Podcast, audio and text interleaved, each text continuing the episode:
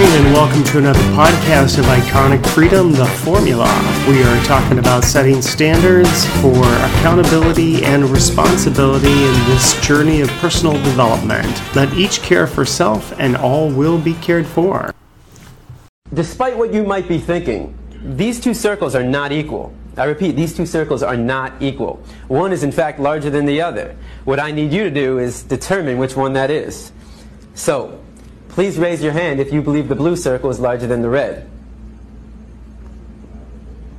All right. Please raise your hand if you believe the red circle is larger than the blue. All right, very good. Now, before I said anything about these two circles, what was your first instinct? Equal, right? Because they look equal. And the reason why they look equal is because, in fact, they are equal. These two circles are identical. Yet I got just about every one of you to raise your hand and say that they're not. So what did we learn? That you can be manipulated like that to believe in something that goes against your natural instincts. Just imagine as a child you're taught that the blue circle is larger than the red. If you say it enough times, you convince yourself that's the truth. If you're told the lie enough times, it becomes part of your reality. And if enough people are taught that lie, that the blue circle is larger than the red, well, now it becomes part of the culture. And if that culture then passes that misinformation along to the next generation, well, now it becomes... So the thing that I really liked about that particular clip was that it really pointed to something that I wanted to highlight for today's podcast. And I've touched briefly on this in the past, but I haven't really delved into it to a great degree, but I want to do that a little bit today and just bring some awareness and just some thought processes, something to contemplate in your world as you go through the week. But the thing that I want to talk about is the lie about your emotions. It's pretty fascinating how that particular clip encompasses what we have been brainwashed and told in our entire lives from the time that, you know, you're a little wee one running around, is that you want to follow your heart, you know, that your emotions are the thing to be indulged. And I was having a really lovely lunch yesterday with some folks that I just met here in Texas recently. One of the things that came up in the conversation several times was, well, why are these things happening? Why are these things happening? And, of course, we've talked about the why is an opportunity to lie, right? So I don't really care about the why, but I do care about the what. You know, what is the motivation for doing that to a society? What is the motivation for constantly haranguing on people that they need to follow their heart, that it's their emotions that should be indulged, that it's the emotion that is the thing that brings about the joy and happiness in life? And what if that's the lie? What if that's the lie that movies and television and books and short stories and poems, what if all of that is the lie? What if what you don't realize is that you are, in a sense, what if you're in a matrix of emotional discourse, of something that is perpetuated and propagated to keep you confused? It's a very interesting thing that when you speak to a reality, people hear it. In politics, I say that, when politicians are playing dirty, people know it. They know it on a visceral level, not on an emotional level, but something within them, that internal authority. And that's one of the things that I think is kind of fascinating, is that you are taught from a very early age to ignore your internal authority. Your child, or you as a child, are running around and you're enjoying and having fun, and all of a sudden Billy Bob walks up and, you just don't have a good sense, you don't have a good internal instinct about Billy Bob. And you don't want to play with Billy Bob. But what starts to happen is teachers and preachers and parents just want to sit there and tell you to ignore your internal instinct, your internal authority, and instead give way to some sort of, I guess the only other way to say it is some sort of societal pressure to like everybody or to love everybody. And the reality is that's just not the case. There are people that are diseased in this world, that have disease patterns, that have personalities that you don't want to be around. And why should it be that people are forcing you to be around those people? Or that they're sitting there forcing you to think that there's something wrong with you if you don't feel a particular way? What is wrong with opening up a conversation with yourself? Let each make their choice and let each decide for self. You don't have to have an ego to establish that something is right or wrong. There are many degrees of consideration, right? But if everybody is looking for the answer, then nobody is doing any of the thinking. And if nobody's doing any of the thinking, what are they doing? All they're doing is emoting. And we see it consistently. You know, there are, for lack of a better term, there are two sides going on in this country. And one of them is very emotional. Consistently, constantly. And when they don't get what they want, they escalate their emotion.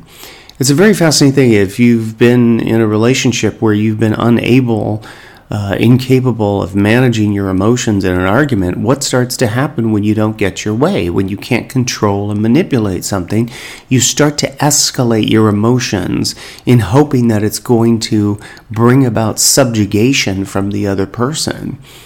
Well, what is your motivation in that? What is your self-interest in trying to do that? To feed your own ego in order to do what? We talk about self-interest is, what is self-interest? It's to feel good. You want to feel good about controlling or getting what you want. Well, what if getting what you want is just an inside job just for you? What is it about you that makes you think that you have to rely on everyone outside of you in order to get what you want? You don't. You don't need to rely on anybody. All you need to know is what it is you want, and then you take action to move towards whatever that is. You're going to have players, you know, not players, but people that are part of your world that are definitely going to impact your world. They're going to be a part of it in some form or another, but the decisions about what you want to do, the action of what you want to do, all comes from you. But if all you're doing is living in your emotions all the time, emotions are like this clouded, disease-ridden, cancerous, addictive process. It's like constantly being on meth. It's like constantly being on fentanyl or OxyContin or any other number of drugs that you, or alcohol, that you want to indulge in. And when you do that, you can't think clearly. You know, a couple months ago, I talked about, you know, what we believe, what we think, and what we know. And if you are focusing on what you know, if you learn to hone your skills of what you know, you're looking at really maintaining a life where you have polished your own internal authority, that it doesn't take you a minute or two to realize it. It takes you a moment, you know, a split second of realizing, no. Yes, yes, no. And then you act on that. It's not as though you have to listen to what everybody else is saying.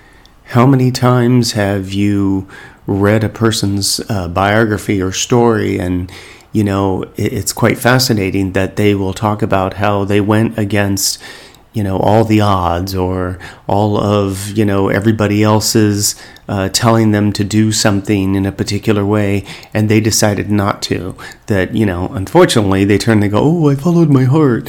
But the reality is they followed their own internal authority.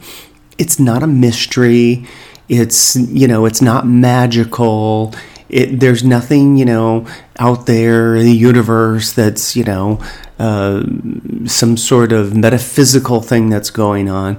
It's just you. It's you at one with you. And if you're able to continue to polish and hone that skill for yourself, it's amazing what you're going to be able to achieve in your own life for your own happiness. It doesn't necessarily mean you're going to be famous and you're going to be a billionaire and all the rest of those shenanigans. It doesn't necessarily mean that. It means you're going to have a life of happiness because you're choosing correctly for yourself.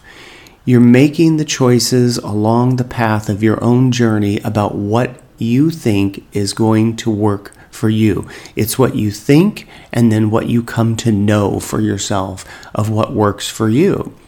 Sometimes the way you may interact with somebody, you may consistently interact with people in a particular way, but somebody comes along in your path and is acting like a jerk, and the only way to deal with them is, basically telling them to F off. Sometimes it happens that way. There will be situations where diseased people will try to step in front of you as you're on your journey and your path, and you need to be able to manage that. So what I want to encourage you to do this week, especially when you're going through and you're thinking maybe about this podcast, is that consider the idea that your emotions have been hijacked, that there's a society that has attempted to place so much value on your feelings all the time that they have forgotten how to think logically, how to manage their day-to-day world in being able to develop accountability and responsibility. When you think about people that are emotional all the time, these are people that will not take responsibility for their life. They will not own their choices. They will not look you in the eye and say, I made that choice, I own it, now I need to be able to respond to that choice. No, it's all about the emotion. It's about blaming somebody else. Somebody else did something. I grew up in a bad situation. This is how my life was. Woe is me. Blah, blah, blah. And I'm encouraging you to move away from that if it's something you want to consider. That living in your emotions is nothing more than a disease pattern that isn't going to serve you. If you're able to sit back and look at the patterns of your life, to look at the aggregate of your life up until this point, ask yourself, when you've been overly emotional, or you feel like I lost it, the other day, was that really a successful moment for you? Or was it filled with being contrite and regret that you were incapable of that at that moment of being able to just manage a situation for what it was and not try to control and manipulate it? Because one of the reasons why people get emotional is because what? Here's the pattern. They are attached to an outcome, and when you're attached to an outcome, you will do what in order to achieve that outcome? You will try to control and you will try to manipulate in order to get there. For what self-interest? You want to feel good. Well, what if you just rely on yourself? I say it at the beginning of each podcast, let each care for self and all will be cared for. And I say now, let each make their choice, let each decide for self. Don't let your ego get you into a brainwashing of what is right and what is wrong. What is right and what is wrong for the person sitting across the table from you may not be what is right or what is wrong for you. Right? You have to figure out what is correct for me, and then you do that. Now, if you have these people in your life that are loving, supportive people, all they're going to do is say, hey, that sounds great, go for it. You being an accountable, responsible person, you're not going to be making choices that will impact people in a way to bring harm, either to yourself or to them. So the people that are supporting you realize they already know it, that you are not going to create harm to yourself or to them. And why wouldn't they want to be supportive? Because they're not having to take it on. They don't have to take care of you. They don't have to fix you. They don't have to save you. You're taking care of your own life.